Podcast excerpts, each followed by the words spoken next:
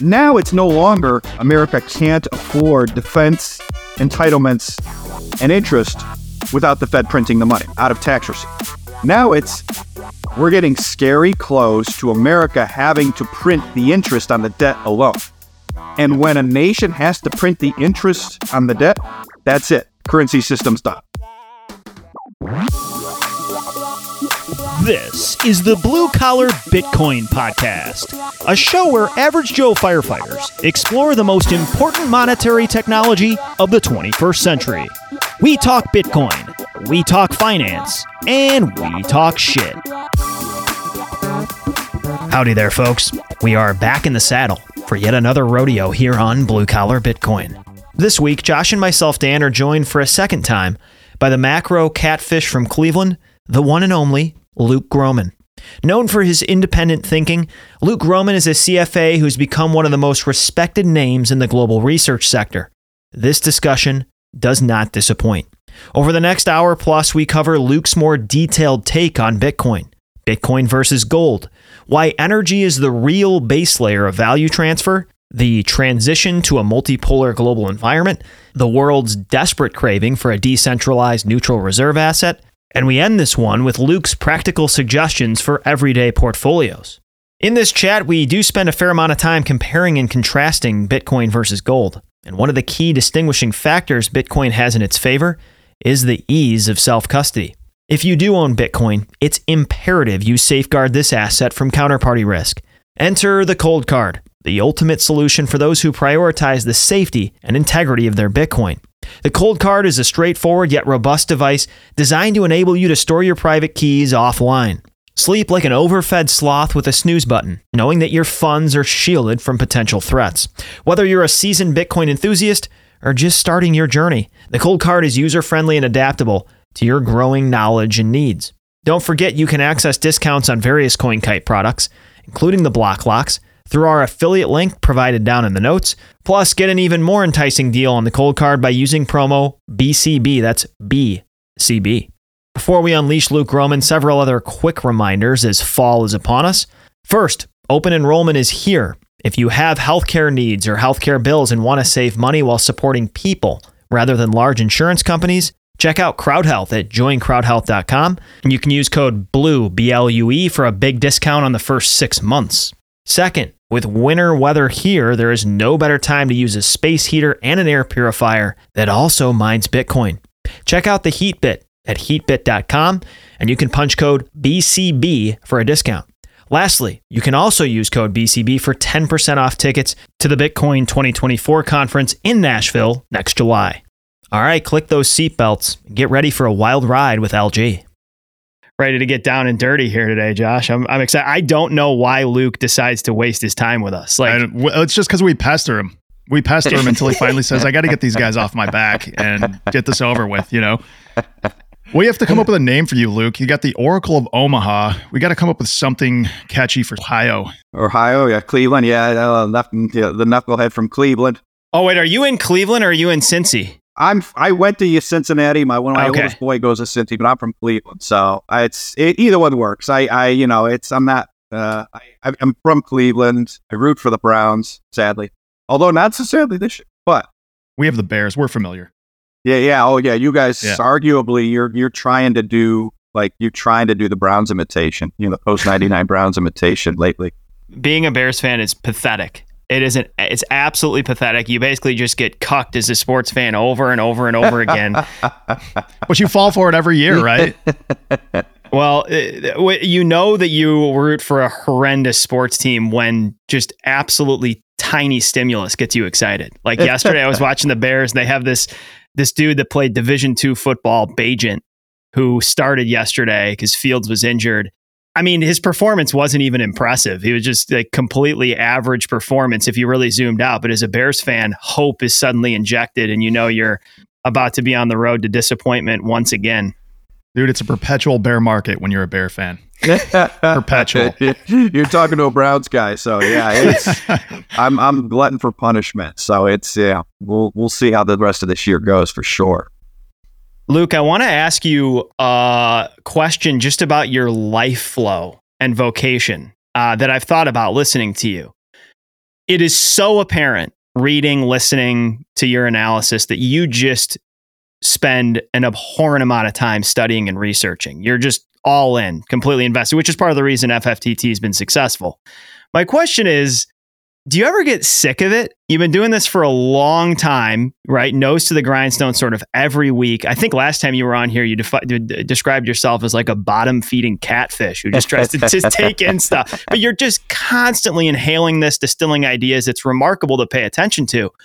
But as a, as a window into your life, d- does it ever exhaust you? Is question one. And then if so, how do you sort of work through that malaise, keep the motivation up, and keep cranking? So bigger picture, no, I, I don't get sick of it. Uh, it's, I mean, most, not most, every day I wake up, I'm excited to learn uh, and and what's going on in the markets, etc. Um, there, as, as, this has gone on, it's like a lot of things, right? It's like the the overnight ten year success, which is you know you you know paddling like crazy under the water like the duck while while sort of steaming along, you know, streaming along, uh, calmly on the surface it has required a much more focus on what I would call balance.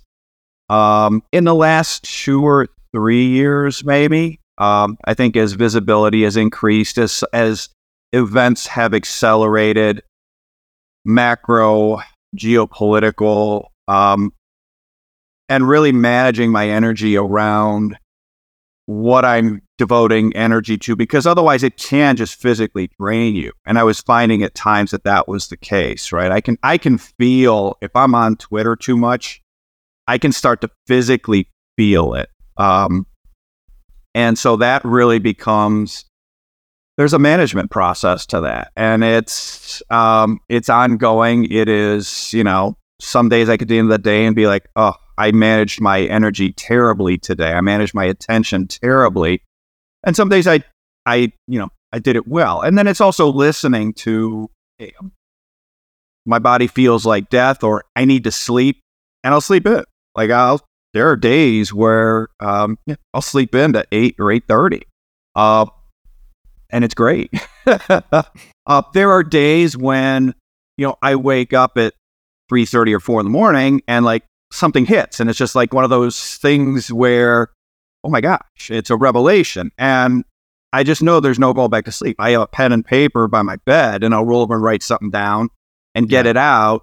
Uh, that usually works but there's sometimes where it's still going and i just sort of quietly you know slink off so as to not wake up mrs fftt and i go down and i start writing. And, and so it really is just i think acknowledging a to work when the flow is there, but then also be acknowledging and and and needing to manage this balance because it's it's especially the last couple years. It's pretty until you start layering these wars in and things accelerating. Yeah. Like it's you know being on Twitter is kind of a drag right now. Like it's it's or be you know reading reading the news, trying to stay up and informed.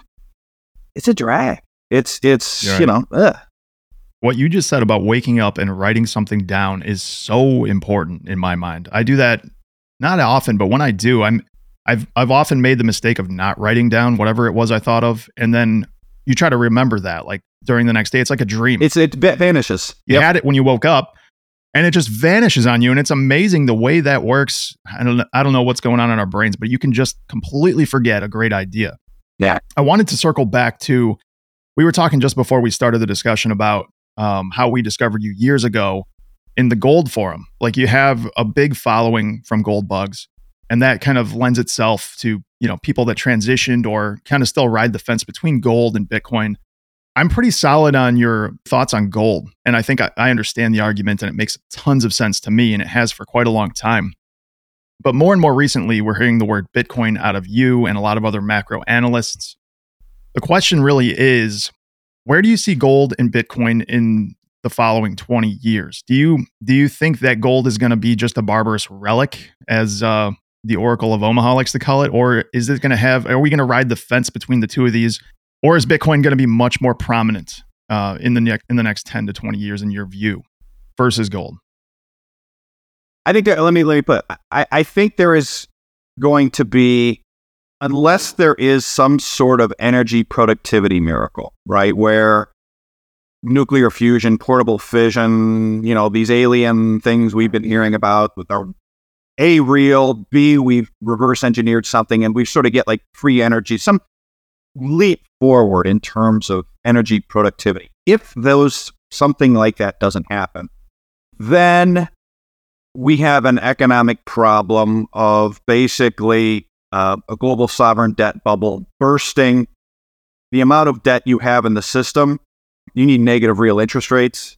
And to drive the economic growth, to service the debt, you need increasingly more expensive oil in particular.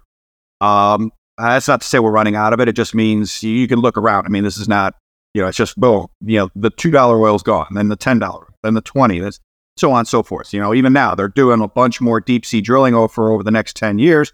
Great. That's like 50 $60 oil. That's like the minimum. So you need more and more expensive oil, which means you need, there's this mismatch between low inflation here, high inflation here.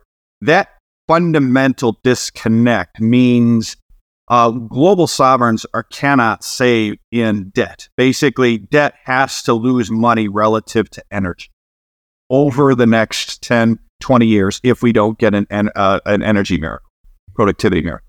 So, in that world, then you need a new neutral reserve asset. You need some other asset that you can save in that is going to um, sort of cut that Gordian knot between needing higher prices for energy and, and lower rates, lower rates of inflation, just keep the debt.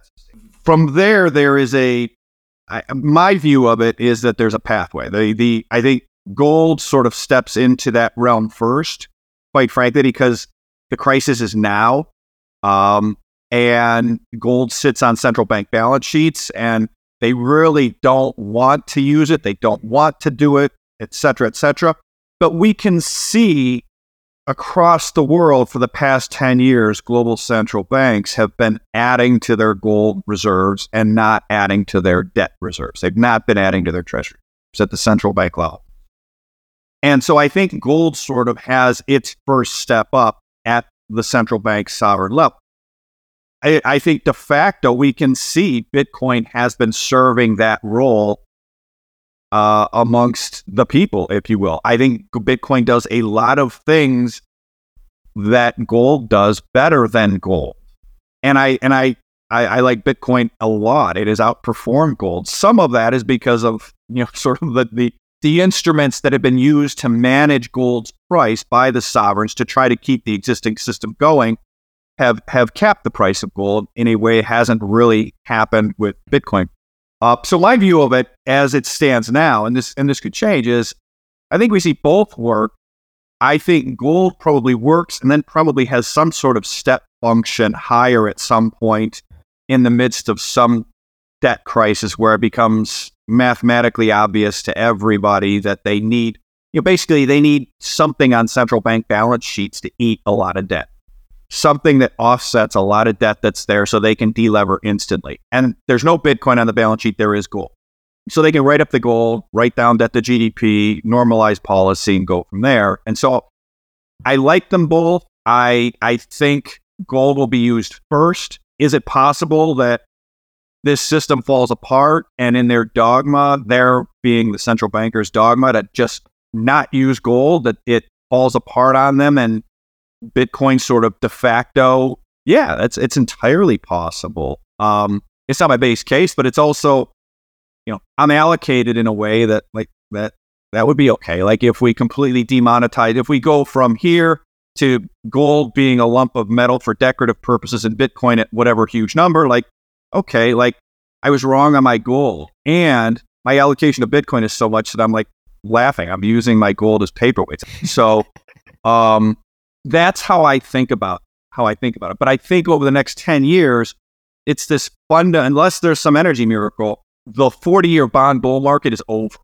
on a real basis. Doesn't mean it can't, you know, you can, you can make money now, but on a real basis, bonds have to lose relative to energy. Yeah. I I like Josh that you started here. Luke, I mean, we're gonna in the in the latter part of this discussion, we're gonna spend a bunch of time talking about the bond market and the fiscal conundrum and and the spiral and all that. But what we find in these conversations is that we end up talking so much macro that we barely touch Bitcoin at the end. So I like kind of starting here. And I, I think you make a couple good points. One thing I push back on with Bitcoiners that think gold is completely useless and, and destined for imminent failure, I, I just think there's an overestimation of, of how quickly asset understanding changes. I mean, I, we are enamored with a lot of Bitcoin's properties. We're very bullish on where it's headed, but there's still really significant stigma. There's a massive knowledge gap.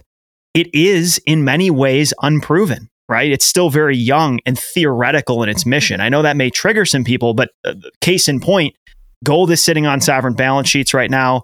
Bitcoin, not so much. Okay. So I think there is a valid point to be made that if this system is going to blow up and spiral out of control the way you anticipate and we largely agree, people are going to be clamoring for what you just mentioned neutral reserve assets, right? Hard assets that can't be printed.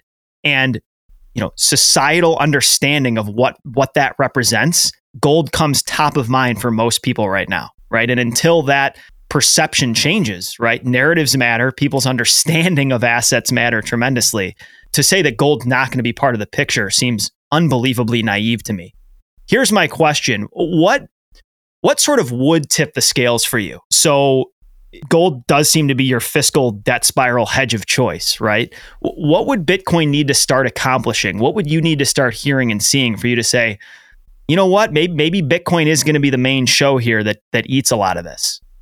I mean, I think first and foremost, you'd want to see it show up in at a sovereign creditor, right? So uh, there have been various rumors that Russia is mining Bitcoin. You know, if for some reason we found out Russia, alongside all that gold that they've been accumulating over the last 15 years, hey, they're mining Bitcoin now. They've got rigs attached to Gazprom gas, and away we go.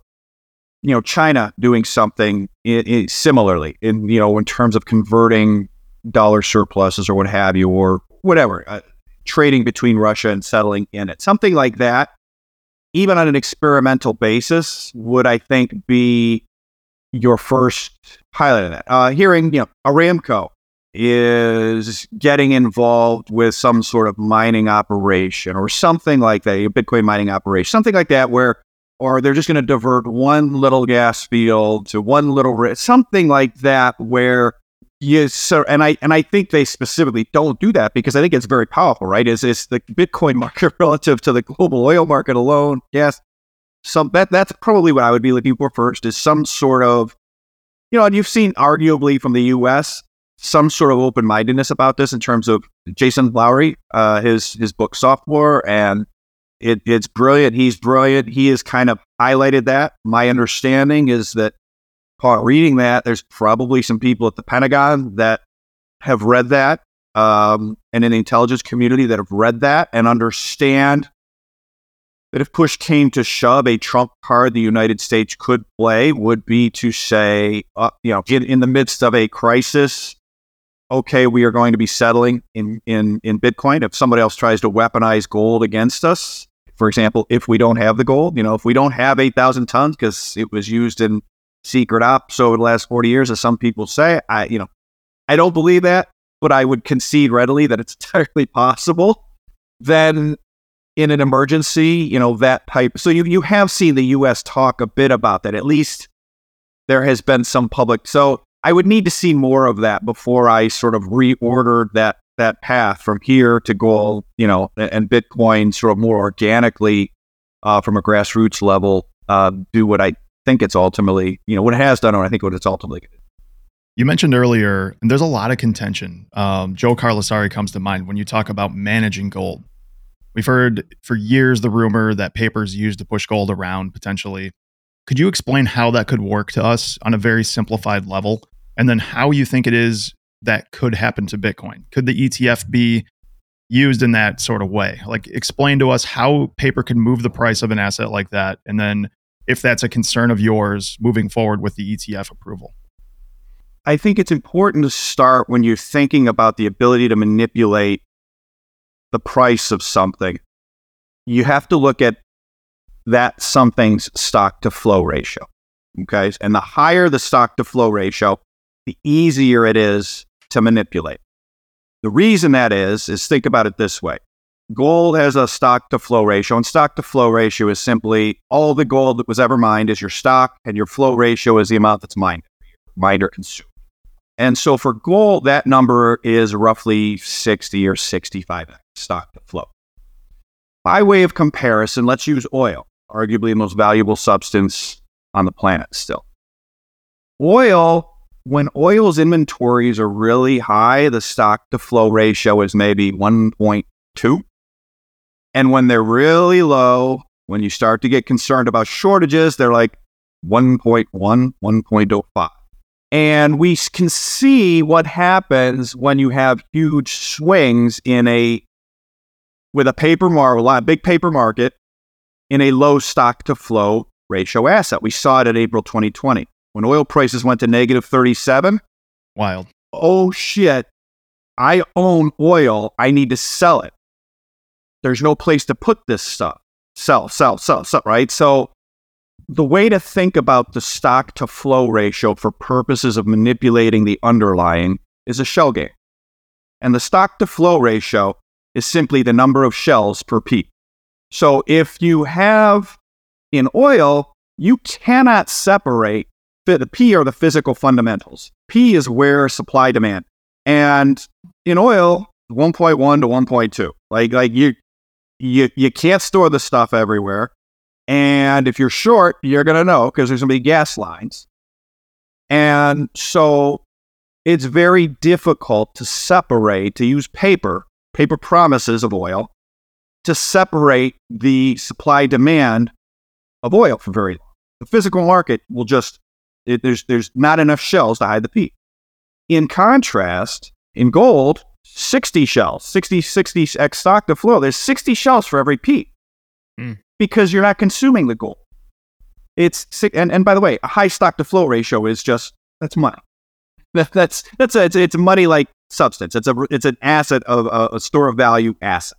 So with gold having such a high stock to flow ratio, it's been very easy.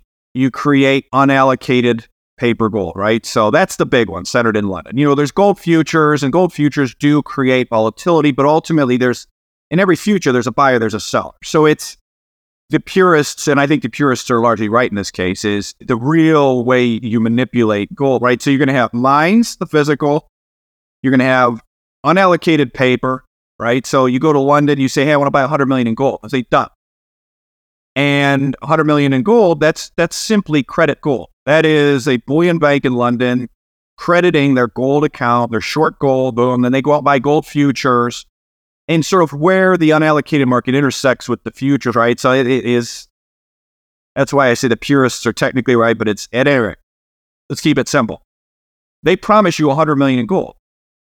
Great. And as long as you never need it, which you probably aren't, what happens is you, there's been no, and in fact, once you, if you've been paying attention for the last 20, 30 years, the fact that the regulators have allowed this expansion of unallocated gold, right? You know, 100 million, done, 100 million, done, done, done, done. So now there's, you know, billion, there's 100 ounces outstanding for every ounce. And it's a very centralized pile of gold, as you know, a lot of Bitcoin uh, Bitcoiners have pointed out. That's a very fair, you know, and it's controlled by a small number of people. And that number of people holding gold has gotten much more centralized over the last 20 years with the with the you know ETFs, etc. That's a very fair uh, criticism. So that is ultimately the issue. So, I mean, I think a lot of proponents of Bitcoin would say, like, well, that's the centralized issue with gold, right? And Bitcoin doesn't have that issue. But where that int- that issue is reintroduced is with these ETFs that are you can't take possession from. You you know you buy the uh, BlackRock ETF potentially, and there's no delivery option. You can't just say, you know what, I'll I'll just decide to take delivery of my Bitcoin instead of having you hold it. They don't give you the option. So now they have created this centralized hub where they don't necessarily have to prove they have the Bitcoin, um, and you can't take possession of it. So now it can be rehypothecated, and that's where the issue rises. Is is that correct? Without knowing chapter and verse on the ETF and all of those constructs, conceptually, yes, in essence, that is a potential problem. Now, how do they get people to give up their ETF or their, their Bitcoin to a centralized ETF? Like, we can sort of look back to the GLD, right? They let you know, gold went from 250 or 300 when I guess GLD came up November of 04, maybe we'll say. And it, um, you know, it was probably $400 and it ran to a thousand by 08, early 08, kind of pulled back in the great financial crisis and then ran to 2000. Um, all along, hey, look at the assets in GLD rising, rising, rising, rising, rising. And that, so my point is, is from a tactical standpoint, and even sort of secularly for a while, the only way you're going to get that that fund to draw the assets in is by letting the price, the spot price, run for a while. And then at some point down the road, they can use that to control it. Now, couple things that are different, of course, with Bitcoin is you, know, you still have the decentralized nodes verification, right, in a way that is is much different than gold. Number two, unlike buying physical gold, which is like a pain in the ass, and most people yes. still don't know how to do it, particularly for the younger generations, it's actually easier to buy physical Bitcoin than it is to buy physical gold, right? Like it, right. it's it's a lot easier to buy GLD ETF, right? If I have a brokerage account and I want to own gold, it's way easier buy GLD ETF, or if I'm a, a you know you know future or a, a, an institution, it's easier buy gold futures than it is to actually buy the physical and take the. That is not true for the average retail investor for Bitcoin, particularly I don't know, draw an arbitrary line, say age 35 and below, people that are very comfortable with phones and with technology and, and sort of like, I don't think that's true. Uh, it's a lot easier to get on Coinbase or on, you know, Swan Bitcoin sure. whatever and, and just say boom, boom, and, and then cold store it. So that's the thing that is very different that to that sort of ETF, hey, let's suck up all of the physical supply and then let's expand the unallocated derivatives and let's and we'll use it.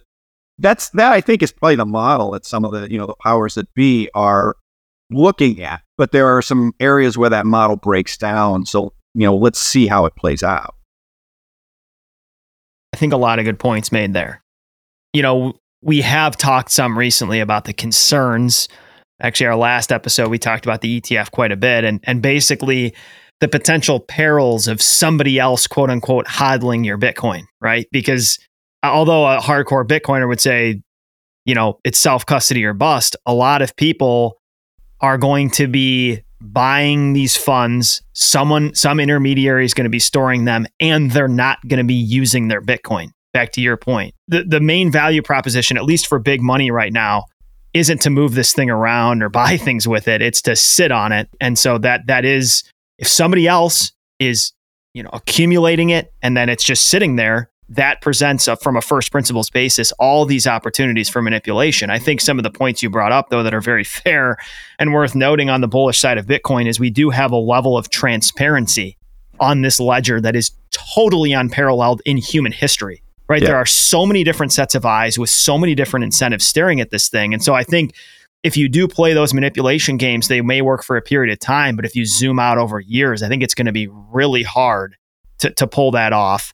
And like you said, the the frictions of self custody are increasingly well lubricated, especially for a young generation that knows their way around this stuff. It's a, it's a it's pretty simple. I mean, most Bitcoiners have walked through it. It may seem intimidating to a boomer, but it, it really is. You hop on YouTube, see a video, buy a hardware wallet. It's not all that hard. So there is the ability to call a bluff on this centralizing force in a way that hasn't existed before. Yep. And you know what's really a turnoff to Zoomers or anyone the younger generation when it comes to gold? When you bring a box of gold coins to the post office and send it off to New York to get that is not a situation that feels good at all. I had a, I had a box of like a decent amount of gold coins that I sent off to Kitco like I don't know like 7 or 8 years ago and they got lost in the mail.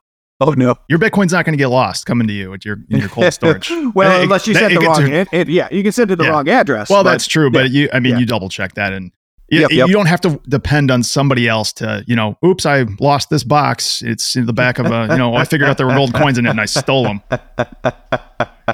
Not fun. I, I, I think this get this goes back to the topic we were discussing earlier about assets that are going to be in high demand, the collective consciousness of, deci- of society and markets decides what's in high demand.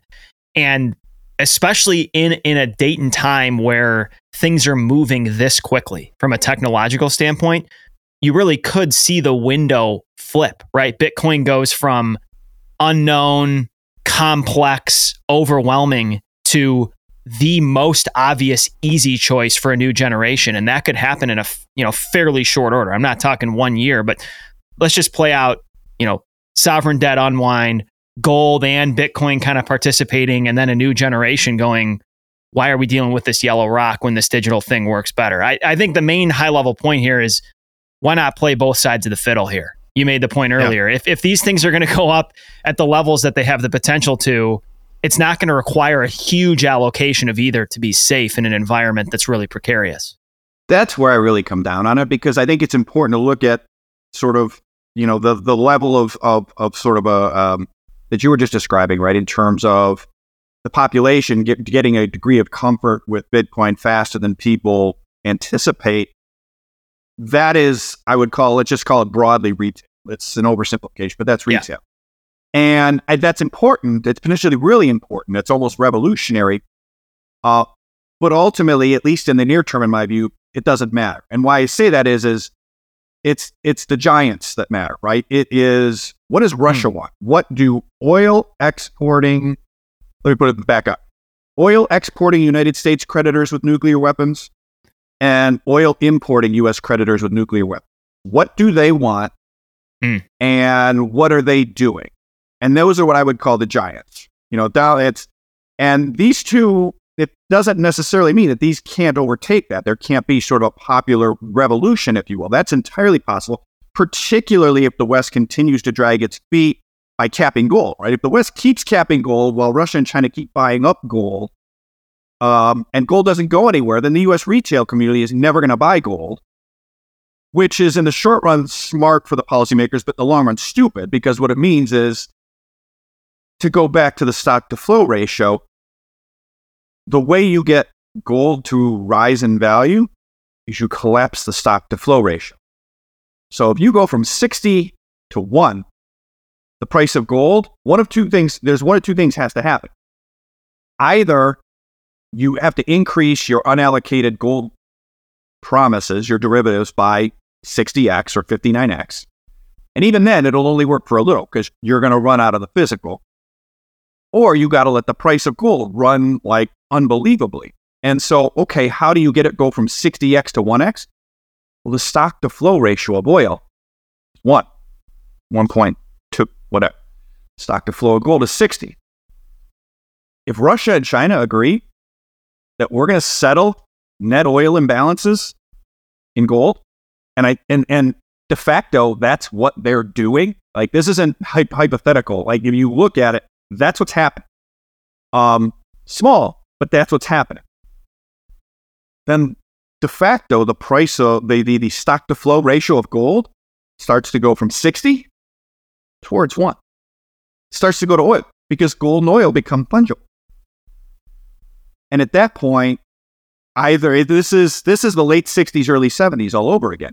You lose physical, you lose physical, you lose physical, and then you say no mas, and then the price of gold goes like crazy. And mm. what are we seeing right now? London, New York, losing gold, losing gold, losing gold. Where's it going? East. What's happening in oil? Oil is priced in yuan. There's just a headline someone said to me earlier this morning 95% of the trade between Russia and China is being done in yuan and rubles. Oh, who cares? Russia's only, Russia's only, uh, uh, they, they, they've got the GDP of Italy or Portugal. Who cares? They're also 17% of the oil export. 17%. Yeah. That will force, like, it's just a matter of time. Gold will move towards oil stock to flow ratio. So that's sort of a, a you know, it's this retail, I think, is inexorable. It's going to happen over time. The giants, there's two different sides, right? There's what we want, and we spend a lot of time, we, we collectively here in the West, what do we want? There's not as much time really spent around what are the Russians' goals? What are the mm-hmm. Chinese mm. goals in what they're doing beyond, oh, you know, Putin bad, Xi bad, dictator, autocrat, blah, blah, blah. And And and some of those things are probably true in some level. I don't care. I just want to know. Like I'm not Chinese. I don't live there. I want to know what their motivations are, and their motivation are their systems will collapse if they don't shift to reserving in some sort of neutral reserve asset. If they don't shift to being able to buy and transact in their own currencies, and we're watching it happen. Yeah, they're hitched to a ship that they're fully aware is is headed underwater, and they're they're going to try to weasel their way out of these chains for sure. Um, to switch gears slightly and to make this, I want to start kind of high level and basic. You and we talk all the time about what we know is a, a, an extremely concerning sovereign debt situation. And I guess I want to make a comment right off the bat. I know that some people, maybe especially in Bitcoin, are like, "Oh, I've heard, I've heard so much talk about the debt and and debt loads and all this stuff." Well, folks, it it really is the headline of our time economically. And first of all, these things don't play out in four months, so you're going to hear about this over a long period of time because this really is quite obviously the theme of the decade or beyond. It's a, it's a huge problem that does need fixing. Like let's let's distill this down to real people. These are you, me, households. Here's my question. If you were if you were to talk to somebody that's kind of just entering this conversation and is unaware of these problems, how did we get here, Luke? How are we at this concerning of an environment fiscally and from a debt, sovereign debt perspective? What, what happened? I, go back as far as you want and catch us up on how the shit show is is is this crazy at this point.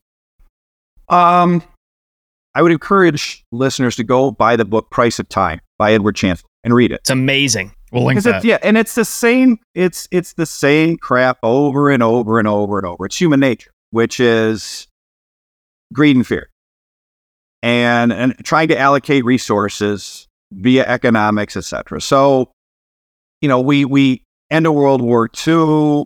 We set up a system where dollars the center of the system tied to gold at 35 an ounce. Everyone else is tied to us. Uh, we do a lot of consuming to try to, help people get back on their feet after the war.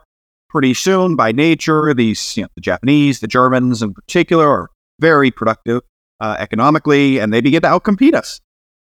Uh, full stop. That's all it is. They outcompete us, and so now they want to under the terms of the system, they're supposed to be allowed to settle in gold at 35 an ounce. And while they're out competing us economically, we are also doing dumb things politically. We are doing things as if there are no costs to them.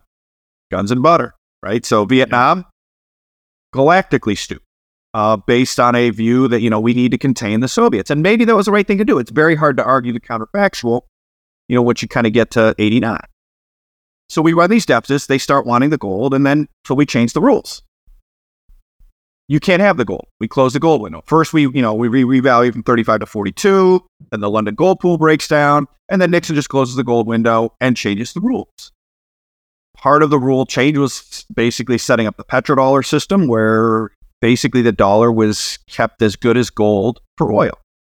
Uh, in other words, a treasury bond held its value in oil at a range for uh, from 73 to 03 for almost 30 years. Oil traded between basically $15 and $25 a barrel, which is incredible. I mean, it was basically a, a, an oil standard. And then that broke down. Uh, same reasons as always is, you know, some of it is growth, some, you know, and that's, it's not all bad things. It's not all dumb things. There's, there's a share of dumb things. Um, there's also you know growth. When when when growth moves non-linearly with technology versus um, you know sort of this underlying system it, it creates these strains. So you go back you know 2000 we have a stock bubble. It's it bursts. We kick it upstairs to the housing system to the banking system by creating a housing bubble. It bursts. Uh, we kick it upstairs to the sovereign debt sub, uh, uh, level by backstopping everything and now this global sovereign debt bubble is bursting, uh, like they have throughout history. If you read, you know, Price of Time, uh, and there's one last bubble to have, which is the fiat currency bubble, which is we're, we're coming to a head. There is an interest rate where the United States government, the most powerful nation in the history of the world, cannot afford its interest, its defense, and its entitlements. And we're actually already there. Like if you, we can't pay those three out of out of tax receipts now. Um, part of the reason people don't see it is because of how the system is structured with 13 trillion in offshore debt, the eurodollar system. If the US decides not to print the money for those three big things, which are bigger than their receipts by 10, 15% already, it paradoxically drives the dollar up. It starts crowding out the world and the dollar Yes. goes up. So people like I hear all the time, oh, the dollar's going up, so we have nothing to worry about. I'm like, the dollar going up means you should be scared shitless. Yes. Um, because the more the dollar goes up, it creates a greater squeeze around the world and they own a lot more assets and it creates this feedback. Ultimately, this comes down to the same thing that's happened for thousands of years. Again, in price time is they have to default or restructure the debt or they have to print the money. That's it. Yeah. And default or restructure the debt is, hey, 70 million boomers, you guys are rich enough, you have 30 trillion in assets, we're slashing entitlements by 60%. Um, defense, you know, I know Israel, Ukraine, blah, blah, Taiwan, blah, blah, blah. Sorry. The budget's cut by 60%. Or we cut rates. Like that's it. Like that that's and there's a lot of gnashing of teeth and discussing and then a lot of ink spill. It's noise. At the end of the day, it's noise. Yep. Print or default. And we're there.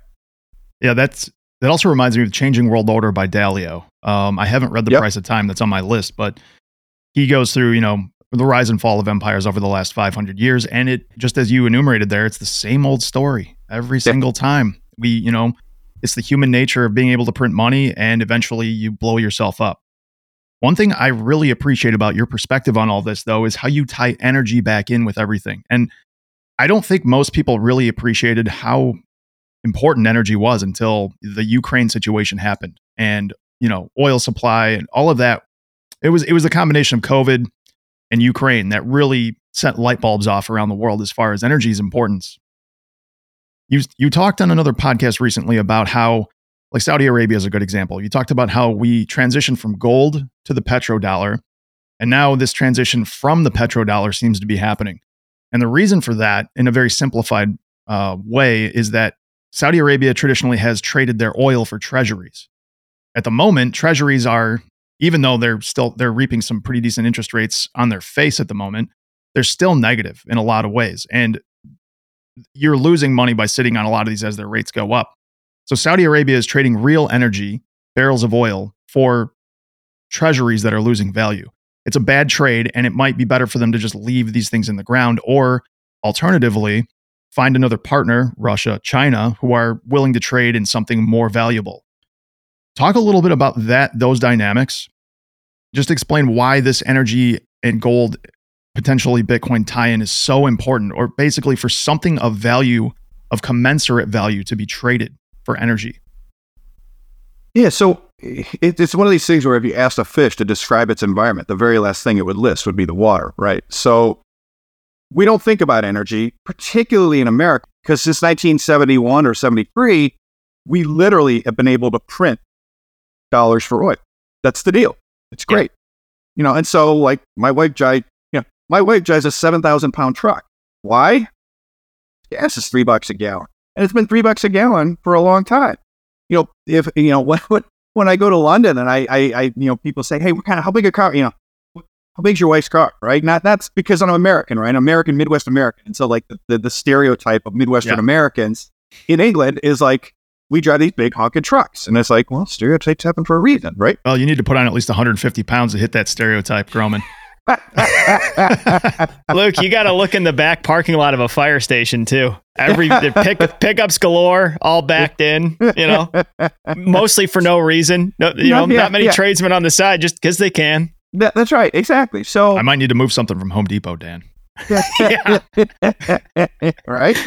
Yeah, you got to put the kids' baseball team in there during the homecoming Totally. parade once in you know in, in July once a year. Um, no, so, but what people in particularly in, in the West, but particularly in America, as a result, miss is that energy is the base layer to currency. Energy is the base layer to our system. Implied or built into the valuation of every asset on the board, with the exception of, of gold and, and sort of Bitcoin, but we'll set those aside for a second. With the exception of gold for sure, is cheap and rising supplies of cheap oil. Rising, you know, you have plentiful and rising supplies of cheap and cheap oil. Why do I say that? Think about, okay, um, the average house in America the val- has a valuation in the outer ring suburb. The average city in America has no public transportation to speak of. The valuation of that house is based on gasoline being cheap. You take gasoline to 12 bucks a gallon, what happens to the value of the houses in the outer ring suburbs across basically every suburb in America? They collapse. The housing values. What happens to the value of the mortgage bonds on those houses? They collapse. What happens to the banks based that hold the mortgage bonds or the government that holds the mortgage? They collapse. The pensions, they collapse. The you know, what happens to the value of Amazon.com and the and the 70% of goods and consumption of this country that are moved via heavy duty truck on a just in time basis? If gasoline goes to 10 or 12 or $15 a gallon, it all reorders down. Oil is nature's discount. Energy is nature's discount. So something changes fundamentally with the energy supply situation if oil starts to structurally get more expensive, that changes everything. Everything we all know about the asset markets over the last 40 years is wrong. Because it's, again, at a retail level, you can see, okay, every asset in America, other than gold and, and Bitcoin to a degree, get ha- have an implied energy base layer to them. Cheap and cheaper, more and more. What happens if it gets more and more expensive or gets less and less? Ooh, okay. Flip side of the you know the opposite side of the same coin goes back to these giants, right? And in particular, OPEC, Russia. OPEC and Russia, you know, the oil exporting predators of the US. If the geology of oil is such that it's going to cost more and more to get the marginal barrel to support the debt that exists, which is now massive by virtue of kicking the problems upstairs for as long as we have, uh, they suddenly have that decision to make, which is I can sell my oil, get dollars, put the dollars in bonds, treasury bonds, mortgage backs, whatever. And the fact is, is that the geology of such means that in 10 years, those bonds at these interest rates are going to buy me half of the oil that I'm selling today. Yes. Hmm. That's a stupid trade. That's the kind of trade that gets you overthrown, killed, deposed in those places. The flip side is okay, America, give me the interest rate that keeps me whole. In other words, oil is going to go up 7 8% per year on average over 10 years based on the geology, which you can kind of see, right? I mean, OPEC, they're coming out there saying we need to spend $23 trillion to keep oil production you know, sort of where it is over the next 10 years, right? That's a lot of capital. It's a lot of price impulse. America says, okay, what's that interest rate? And you can you can make any kind of assumptions, but it ain't four, it ain't five, it's probably seven, eight, ten. Okay, let's apply seven or eight percent rates to America's debt load secularly. Uh oh. Now it's no longer America can't afford defense entitlements and interest without the Fed printing the money out of tax receipt. Now it's we're getting scary close to America having to print the interest on the debt alone. And when a nation has to print the interest on the debt, they have a word for it. It's called hyperinflation. That's it. Currency system's done. So that is the sort of supergiant decision being looked at by the oil exporting creditors. And in particularly after the 2000s, realpolitik here, you got to have nukes to, to enforce that, right? Like Saddam tried it. Saddam's no longer with us. Um, and so, you know, Putin has been trying it. Gaddafi Putin, tried too. Yeah, he did. He's and sadly no longer with us either. No longer with us either. Um, these are, you know, these are the, the, the it's these are realpolitik harsh issues. Um, so that's why I say you have to be nuclear armed. The flip side of that coin is is the oil importing creditors, right? So if you're China and you have a bunch of you sell a bunch of stuff to America, and you take in dollar bonds and you hold a dollar bonds.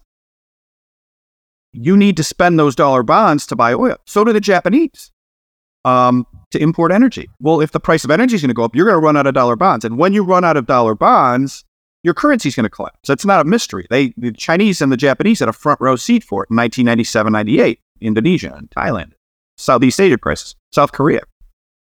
That, that is, again, politically unacceptable, particularly in China, which is not a, uh, I'll be gentle here, a political ally of the United States like Japan is. You know, we're providing Japan's defense, so there's some give and take there. You know, people say China is the next Japan. Yeah, tell me how many military bases there are. Compare the two Japan, China. Lots? Zero. China can't uh, um, abide this either. It, it, makes no sense for them to store their reserves in, F, in, in, in treasuries, in, in bonds. So that's where the energy side is coming in is unless you get that energy productivity miracle that I've talked about, there's this fundamental mismatch between what the US needs for an interest rate to finance itself and what the rest of the world needs to sort of reap, you know, to, to, to not end up having given away their oil and getting back dollars that buys them half the amount of oil when their oil production peaks five years, 10 years, 20 years, whatever. It's just a bad trade. So that's that's the fundamental dynamic, the fundamental mismatch.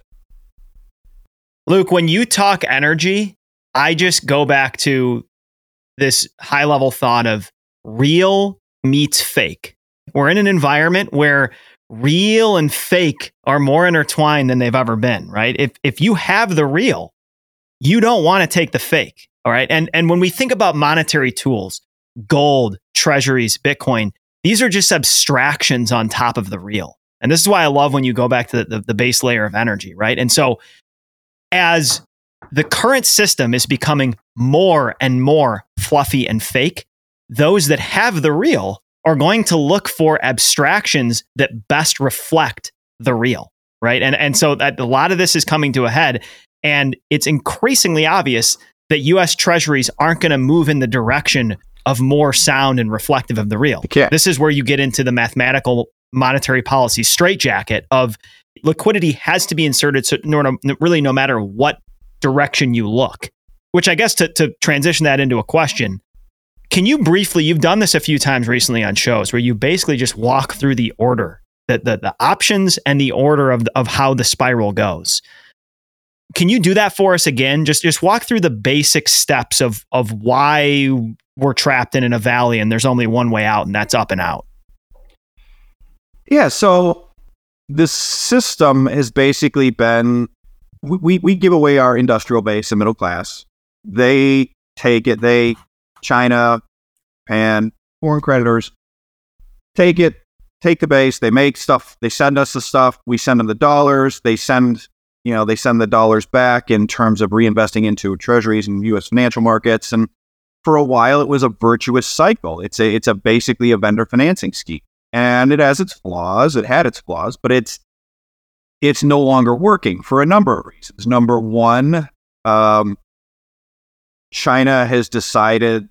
China, I think I think the fundamental issue is the energy hmm. side of it doesn't work anymore, uh, for the reasons we just highlighted. So now you're in this system where we send the dollars there; they are diversifying into other things, right? They are buying up things that better preserve real value equities, ports, oil, gold, uh, weapons, uh, all kinds of different things. Um, the challenge in this, the way it's all set up, is by virtue of how the system worked, they we ran deficits, they ran surpluses, they reinvested the surpluses here. That's the vendor financing scheme. They now have a net international investment position of uh, 65, 70% of GDP um, uh, relative to us. We have a negative negative net international investment position of negative 65% GDP, which means foreigners own $18 trillion more in dollar assets net than we own of theirs. At the same time, again, by virtue of how this system has expanded with the Eurodollar system, offshore dollar debt, they're also short. They've also borrowed in offshore dollar markets $13 trillion. So they're short 13 trillion, they're long 18 trillion net.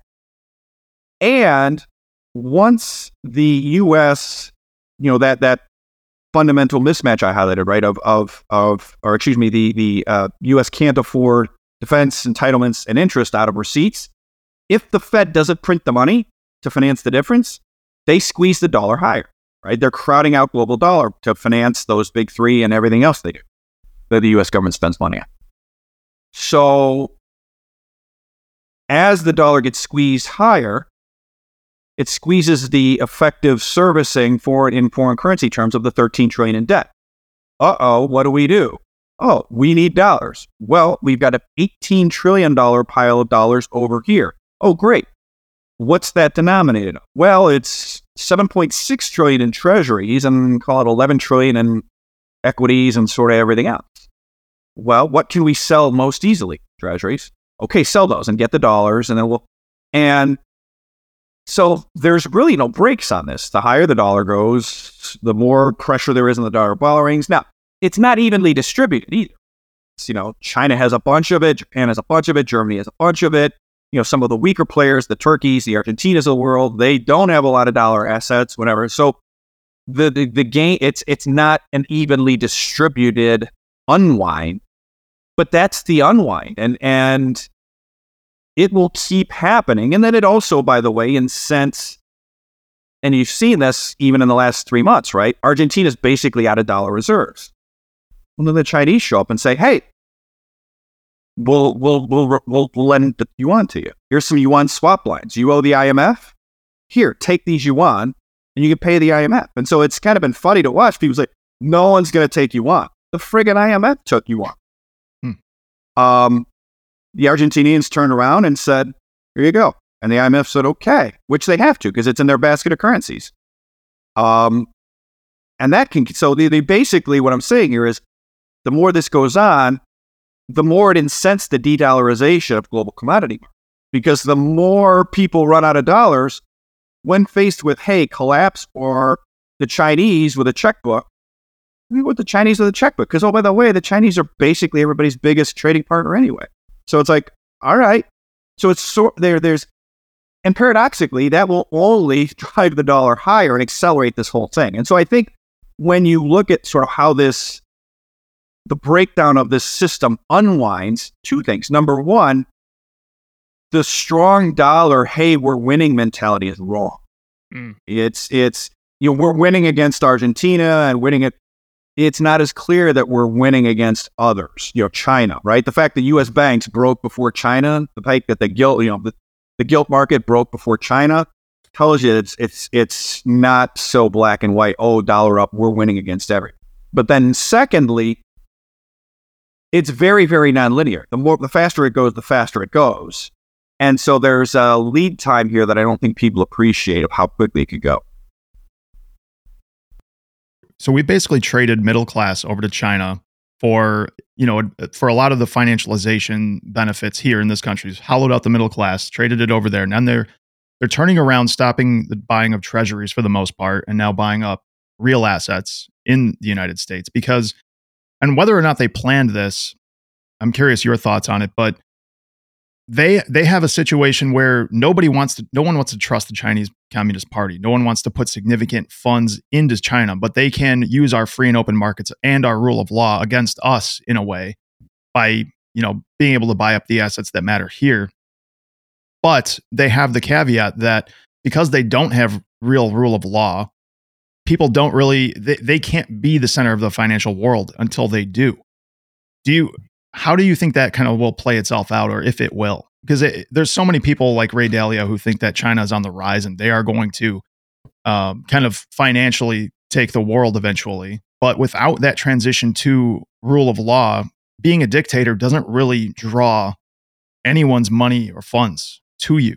Do you think that transition is a possibility? And then can that be done without a, a, a decentralized currency a la gold or Bitcoin? I don't think it can be done without a decentralized neutral reserve asset like gold or Bitcoin. And I think you, know, you go back to 2015, PBOC officials were saying that you know we're going to internationalize the yuan. We're going to use gold to internationalize yuan, and the mark of an internationalized currency is the ability to invoice oil and gas in your own currency. And so, I guess 2015, at the LBMA conference where they're they're telling you we're going to use gold to gain the ability to print yuan for oil. Because on some level, they understand that people don't trust the CCP and they don't want. I had this discussion yesterday on Twitter. They they don't want the system as it existed for the last 50 years. Like that's the the argument that China is going to overtake the dollar system and the yuan is going to replace the dollar as the dollar system has existed for the last 50 years is a straw man argument. That's it's not going to happen, and it's not even what they want because Totally. that would require them to hollow out their manufacturing. And again, where you know it, it's there. There's nowhere that is big enough to be able to do that at the moment.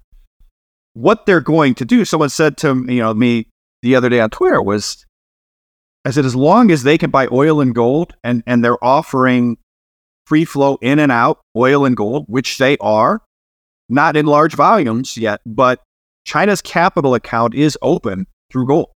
It is also open through oil. You can take profits earned in yuan oil out in any currency you like. You can take gold out uh, of the Shanghai Gold International Exchange. You can take it out Hong Kong. Um, it is convertible. The, the, the capital account is open through gold. It's not a big number, partly because gold has not been allowed to be made big enough to serve that role by virtue of, of how gold has been managed for the past 40, 50 years by the West.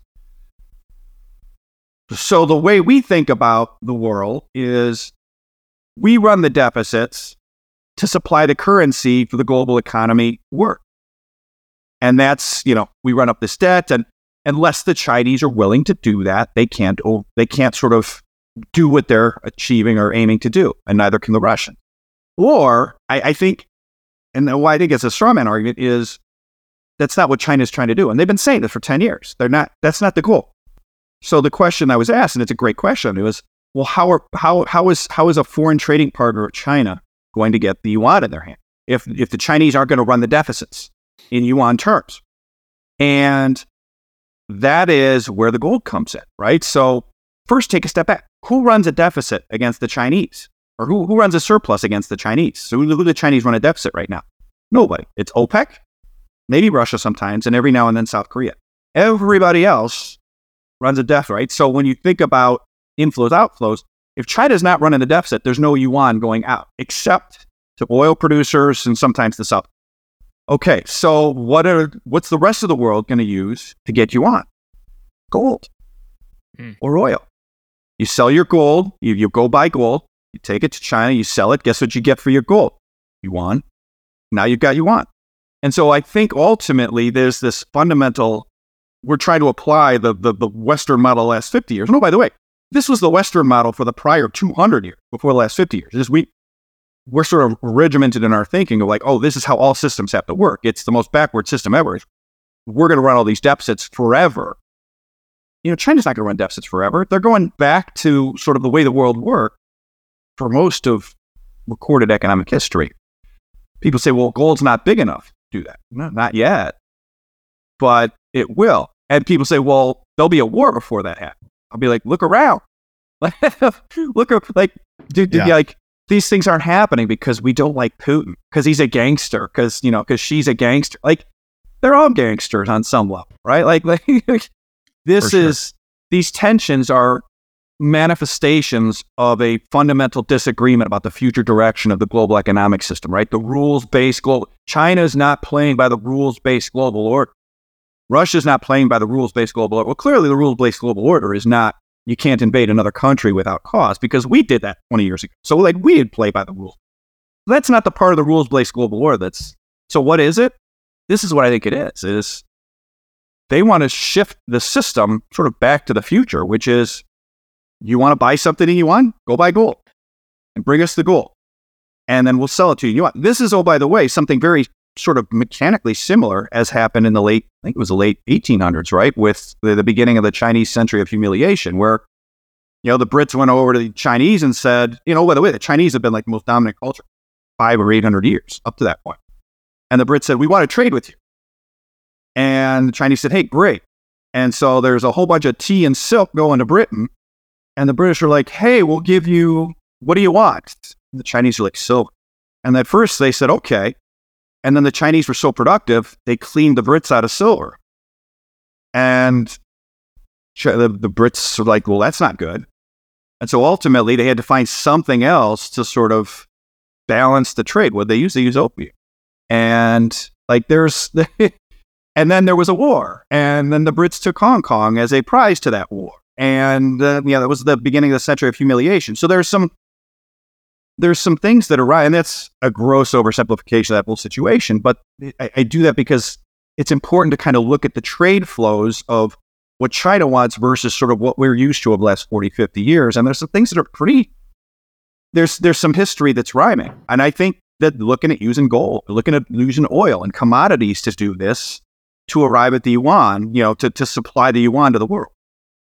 So many good points. I think that is a huge misconception that we're just going to move from this system to another system that looks like it with another fiat currency at the helm. And it seems so obvious to us, at least from the seats we sit in, that we are watching the contractions of a new monetary order being birthed. Like there is a desperate demand. And this is kind of like the, the high level theme we've been hitting over and over in, in this conversation that can't be said enough. The world is desperately thirsty for a neutral reserve asset. And it's it's hard to picture how it's not going to happen. While you were talking, I just thought of a chapter from uh, Lyn Alden's new book, Broken Money. She says, It's not as though the Eurozone or China can replace the United States as the issuer of a dominant world reserve currency. Neither of those currency blocks have 40% global GDP like the US once had. The Eurozone has a monetary union without fiscal union, insufficient energy security, and top heavy demographics. China also has top heavy demographics, weaker geography in terms of coasts and rivers and safe borders, weaker rule of law, and shallower capital markets. And then she goes on to just basically say the world is shifting more multipolar, neutral reserve currency system rather than a system where one country issues far and away the most dominant world reserve currencies is that's just not realistic. That's not what we're moving into. And my other comment there, and I think this is near and dear to to our demographic too, is USD hegemony, the the the negatives of USD hegemony are becoming more and more apparent. Right? If I was to oversimplify, I would say on the front half of this experiment that's not going well, you saw a lot of that exorbitant privilege. And now you're seeing more and more of that exorbitant disadvantage of Triffin dilemma and all these things with the working class getting hollowed out.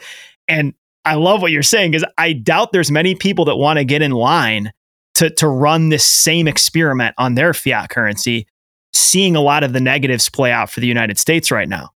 Yeah. Also, I there's just there's not going to be a superpower after this. It seems there's like you said, this is a transition into a multipolar world, and without somebody able to put a gun to your head and force you to take this fiat currency that they would like, there's there's not really any way to pull that off. Also, as yep. a joke, like we could also just try the opium on the Chinese again. Which is crazy, right? Because the fentanyl's coming the other way, right? Where's this fentanyl right. coming from? I mean, I'm yeah, sure it's sad that you guys exactly. you guys probably see it. They're actually doing it to us. Is the yeah, real it, story? They that's are the real story. Yeah. Absolutely, oh, yeah. we see that shit. It's scary too. Yeah, and you know, so it's and to be blunt, like I don't think our policymakers in Washington would care that much about us all getting hollowed out. They haven't clearly uh, over the last 25, 30 years. If they had, they would have changed something. However, now, where it's now hitting close to home, COVID, you know, when their own kids, when their own grandkids in Congress couldn't get masks, couldn't get supplies. Why? Because it's all made in China because we don't make the stuff.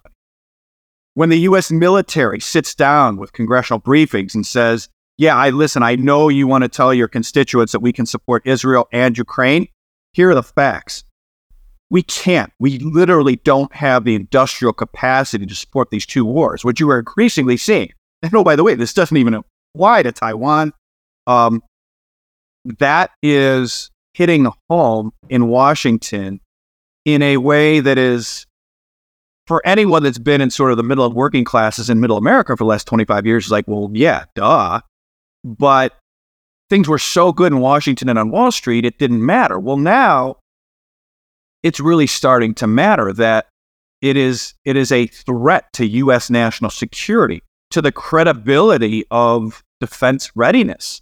Um, you know, when you have the CEO of Raytheon get quoted in the FT saying we can't fight a war without Chinese rare earths. And it will take us years to get there. And we aren't the only ones in that position. Um, that is ultimately a currency system issue. That's the dollar. That's what the dollar did. You love the dollar, great. That's the side effect. And increasingly, like I know because talking to the people saying it, that is now understood in Washington. That is now understood at a policy level in this country in a way that was much more ephemeral. They under, you know, Triffin dilemma. Okay, explain to me what that is. But Triffin dilemma, nobody gives a crap about Triffin dilemma. I can't get masks for my for my kids and my grandkids, yeah. and I can't get shells for my military. That they understand. They understand at a very tangible level, and we're there. So there's a willingness to allow this system to change amongst officialdom in Washington that has not existed in, in a long time for very, again, pragmatic, realpolitik reasons. Right. You also hollow out practical skill sets. Like this is an oversimplification, but peak artificial money means peak artificial workforce. And I'm, I, there's a lot, many, many, many jobs that are incredibly important where people sit behind computers. But as Jimmy Song, who's a Bitcoiner, has said, there's a lot of MBAs making Excel spreadsheets that no one gives a fuck about, and there's a, there's a huge deficiency in people doing the real stuff, and that's coming to a head right now. Um, and, and especially as, as as money gets tighter, uh, a, a, lot of that is going to be exposed in a way that's already proven to be uncomfortable, and I think will be increasingly so. And as we move into this new system, I think there's a chance, or at least one working thesis we have, is that highly skilled, important labor uh, may get better compensated over the next decade or two if you're in the right space and you're willing to do the uncomfortable. Uh, because everybody wants to sit in their fucking basement in, in their slippers right now which which is great if you can do that. But the the market's going to kind of turn another yeah. way, I think. Percent and and like it's an advantage. Most people wouldn't say being in Cleveland and doing macros an advantage, and I think for this moment in time, it actually is because yeah, you know, when I talk to the seventy year old who has been in the trades his whole life and just sold his business and can't find people. And I listen to an economist in the coast say, well, wage inflation done. And look, can you get wage inflation down tactically? Can you take rates high enough and, and create some unemployment amongst sort of, you know, a spreadsheet class of which I am a part? Sure. However, like when you can't get the part, and and again, so much of the working class skilled trades class is age 55 to 70. Yes. And most of them have a decent little nest egg in the bank and they're close to retirement and they don't want to deal with the ass ache. And so, again, like so much else the Fed and policymakers have done, it's penny wise, pound foolish. You, in attempting to fight inflation by increasing unemployment, what you're actually doing, you're going to make you're going to make inflation a little bit better for the moment, and what you're going to get on the back end is face peeling inflation in the skilled trades uh, and shortages, flat out shortages. Yeah. You know, I mean, God, I saw snowplows. I mean, people were getting paid $175 an hour for snowplows last year, and they couldn't find anyone to do it. We see that too. We see very few people signing up to be firefighters as compared to 10 years ago. It's it's like a tenth or a twentieth of what it was. I have one last question for you. I'm sure Dan's got at least one more, but this one is something I've been wondering, especially from your perspective. A couple years ago, people said the Fed can't raise rates beyond a certain level because it'll just break. Things just won't make it. Well, we've sat here and watched for the last two years as they did just that, and things have been shuffling along for the most part, besides like, you know, the uh, SVB bank blow up in March. What is it that you think is going on now that people aren't paying attention to, or they they have a view of that they think that just can't happen? Where it not only can happen but potentially will happen. That is that is just far outside of the uh, window of most people's thinking of, of possibility. I was one of those people. I mean i was saying you know they're not gonna uh, and they can't. And that view was really based on they're going to create dysfunction in the treasury market. And like to be clear, they created dysfunction in the treasury and gilt market last September. And they came in and, and, and Treasury weakened the dollar by running down TGA. And then they did it again in March with the banks and they did BTFP and this sort of, you know, this is not QE, you know, Right. right. the woman behind the curtain. Um, and then they just did it again. We just had, you know, more treasury dysfunction. And so far, sort of, the- you know, there's been some liquidity metrics that have seen some uptick in, in the last week. I don't know where the money's coming from, but, you know, I've got some friends across, uh, across Wall Street that are like, oh, where the money's coming from, but there's some signs here that there's some liquidity coming. I don't know where from where. I don't know how long it'll last. We'll see. So the treasury dysfunction that I expected to happen as they raise the rates happened. Uh, they've done a great job of managing kind of this this process. Um, the stock market decline that I expected to happen when they did it happened uh, last year, in particular. The receipts impact that I expected to happen as a result of the rise in rates and the decline in the stock market happened. Uh, you know, this whole in the last month, uh, month and a half, you've had sort of official dumb economics, you know, Washington Post, New York Times, Wall Street Journal, Financial Times. Oh gosh, where are these deficits? These deficits are enormous. They're up enormously. Where are these coming from? It was kind of like, this is exactly what I said was going to happen 18 months ago. You're going to send your, your receipts up or your, your interest up, your receipts down. It's happening. But it had, we haven't had sort of the big bang moment of like the thing that people aren't watching or expecting to happen. So they are slowing the economy, the private side. They're increasing the deficit. The government doesn't make any, right? They just grow growing emissions. The private side that needs to make stuff to address the the government spending, it's basically the same thing as COVID. So the government's spending more, the private side's putting out less. We don't know what did that lead to in 21? A lot of inflation. And so I think that is the dynamic that people aren't seeing that could sneak up on them, which is, you know, we've had three straight months of sequential uptick in inflation. And this sort of a, you know, oh, some of it's comparisons, some of it's just, eh, maybe it's nothing. I don't think it's nothing. I think it's going to continue. Even if things kind of keep weakening. Number one, that's going to surprise people. And then number two, unless they weaken the dollar meaningfully, you're going to this this machinery of the net international investment position being as high as it is, how much of it being treasuries, the foreign debt position, so much of it in dollars, creates this vortex where that's the surprise I think that's coming, which is if they keep tightening with deficits this high, long end of the curve is going to keep rising. And if they come in with more dollar liquidity to weaken the dollar, to sort of contain the long end of the curve, they'll buy themselves a little bit of time. You could get a bid for treasury, long end of the treasury, whatever.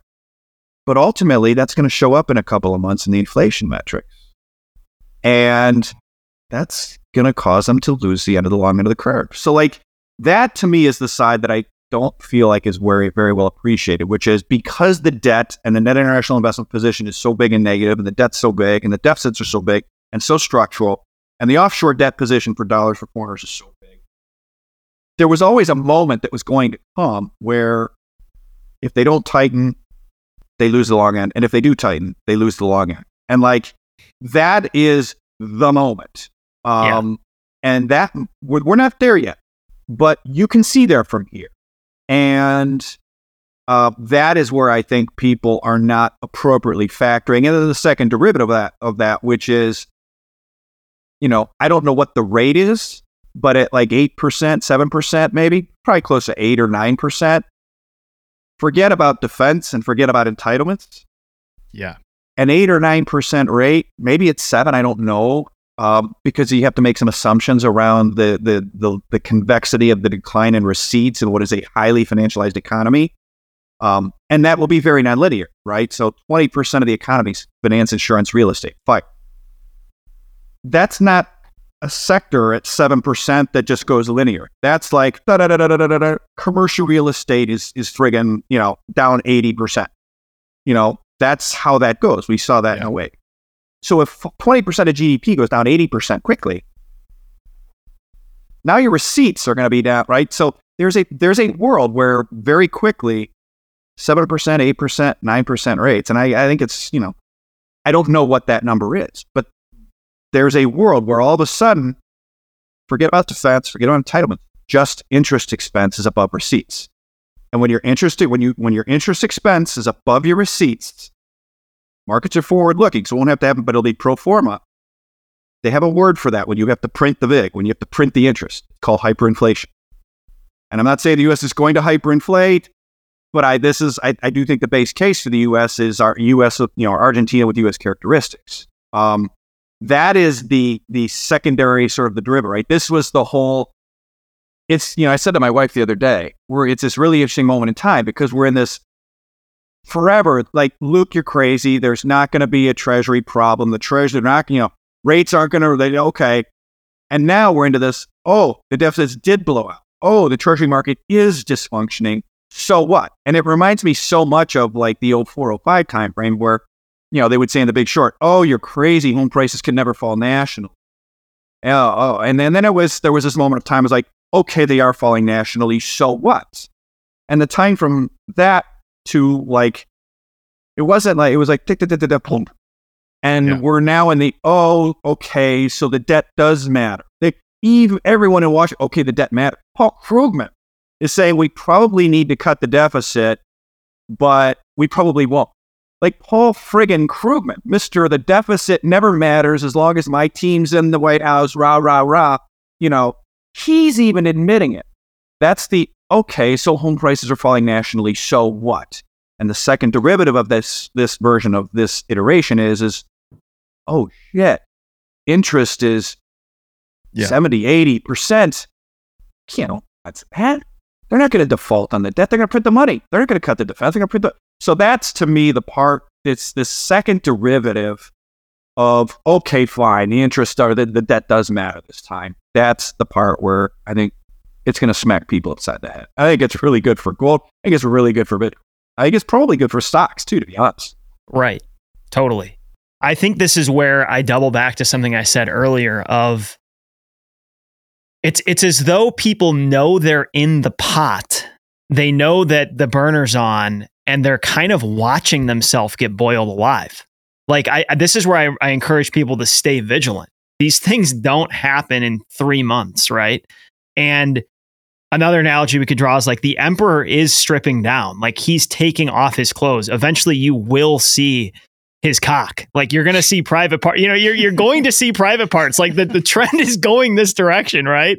And, and I just encourage people like, please keep this on your radar just because you've heard, you know, maybe you found economics through Bitcoin and you're like, ah, I'm sick of these macro discussions on these podcasts. They're boring. I don't understand what people are saying you, you got to keep listening to the Luke Gromens of the world because this trend is not reversing. It's escalating and it, the, the dots are being connected in the exact ways that are anticipated. And, you know, as people like Larry Lepard and Greg Foss and Preston Pysh and other Bitcoiners say, like, that there's no, like, this is mathematically assured in some sense that this is going to be uncomfortable.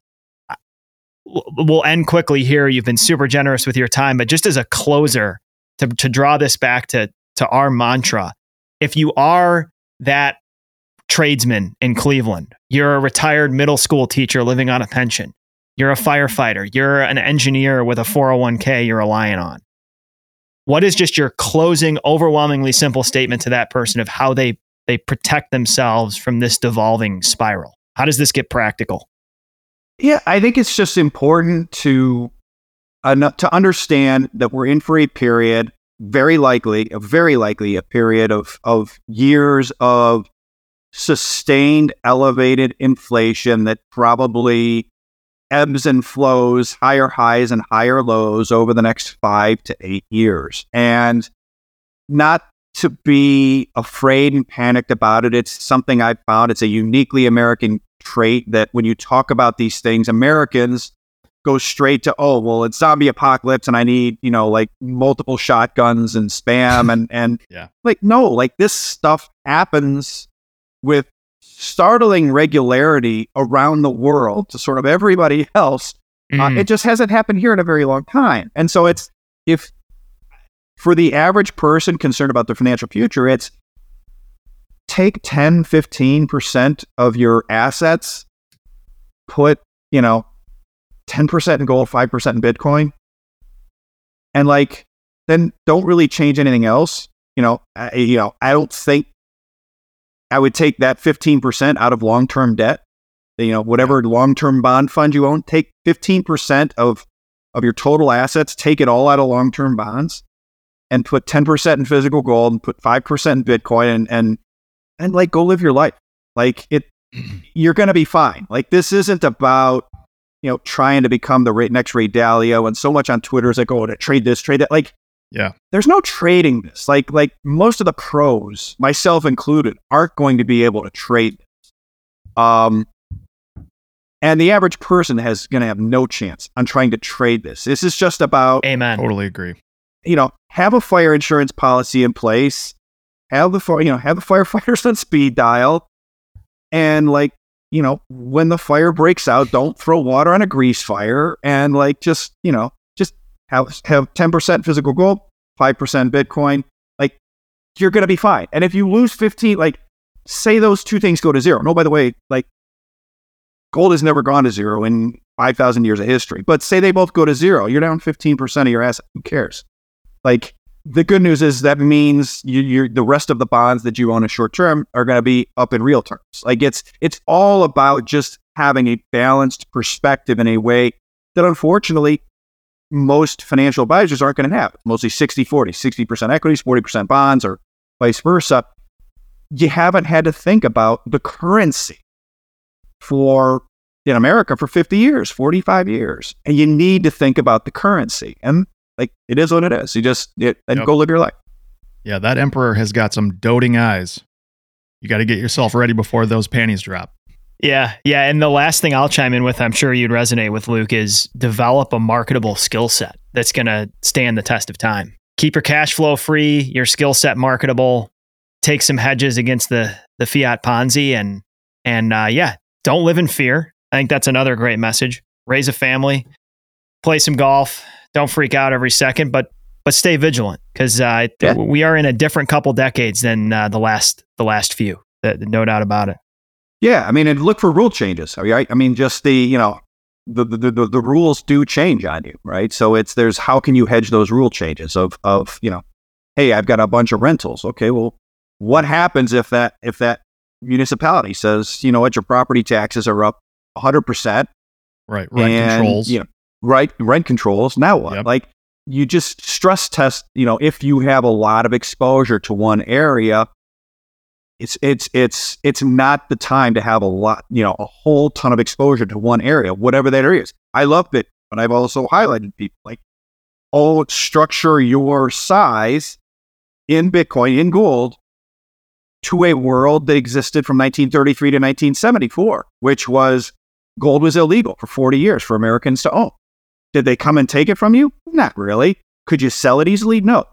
What would happen if for the next 30 years they say you're not going to be able to get in and out of the on ramps very easily without going sort you know, without being made a criminal, you know, by moving through the, the lightning net, you know, to move yeah. something. What if that happens? Do I think it's going to happen? No, I hope it doesn't.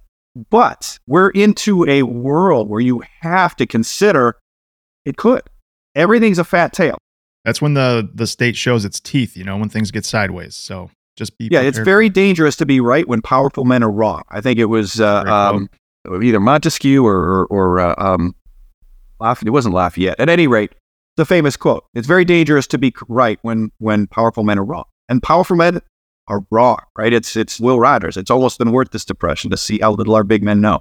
That's where we are. So it just you have to be balanced. I think across not too much debt, not too little debt.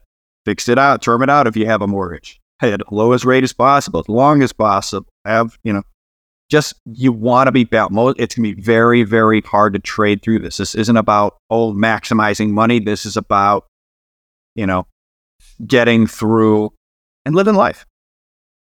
Mm, great advice. Thanks for your generosity with your time this morning, Luke. Hand off to you and your work for our audience as you leave. Oh, sure. Thanks. Uh, um, more information about our product. We've got uh, mass market products and institutional products, FFTT-LLC.com. And as you guys know, I've got uh, a pretty uh, active Twitter feed at Luke Gromen, L U K E G R O M E N. Thanks, Luke. Appreciate you, man. Yep. Thanks for having me on, guys. Great chatting again. Well, that does it for this one, folks. What a privilege it is for us two firemen to interview some of the brightest minds in macro. Luke goes deep, Luke certainly gets detailed, and even for us, some of this goes over our head. But at the end of the day, a lot of what Luke communicates is actually quite simple. The world's monetary system is breaking down and it's evolving quickly. Stay vigilant, stay agile, and stay informed. This decade could get interesting. If you do like the Blue Collar Bitcoin podcast and you listen regularly, it'd be huge for us if you take a minute or two out of your day right now to rate us on whatever app you're using or leave us a review. If you aren't listening to us on the Fountain app, you should download it and start earning free Bitcoin the moment you click play. There is no catch. We appreciate each and every one of you, and we look forward to another hour of exploration next week here on BCB.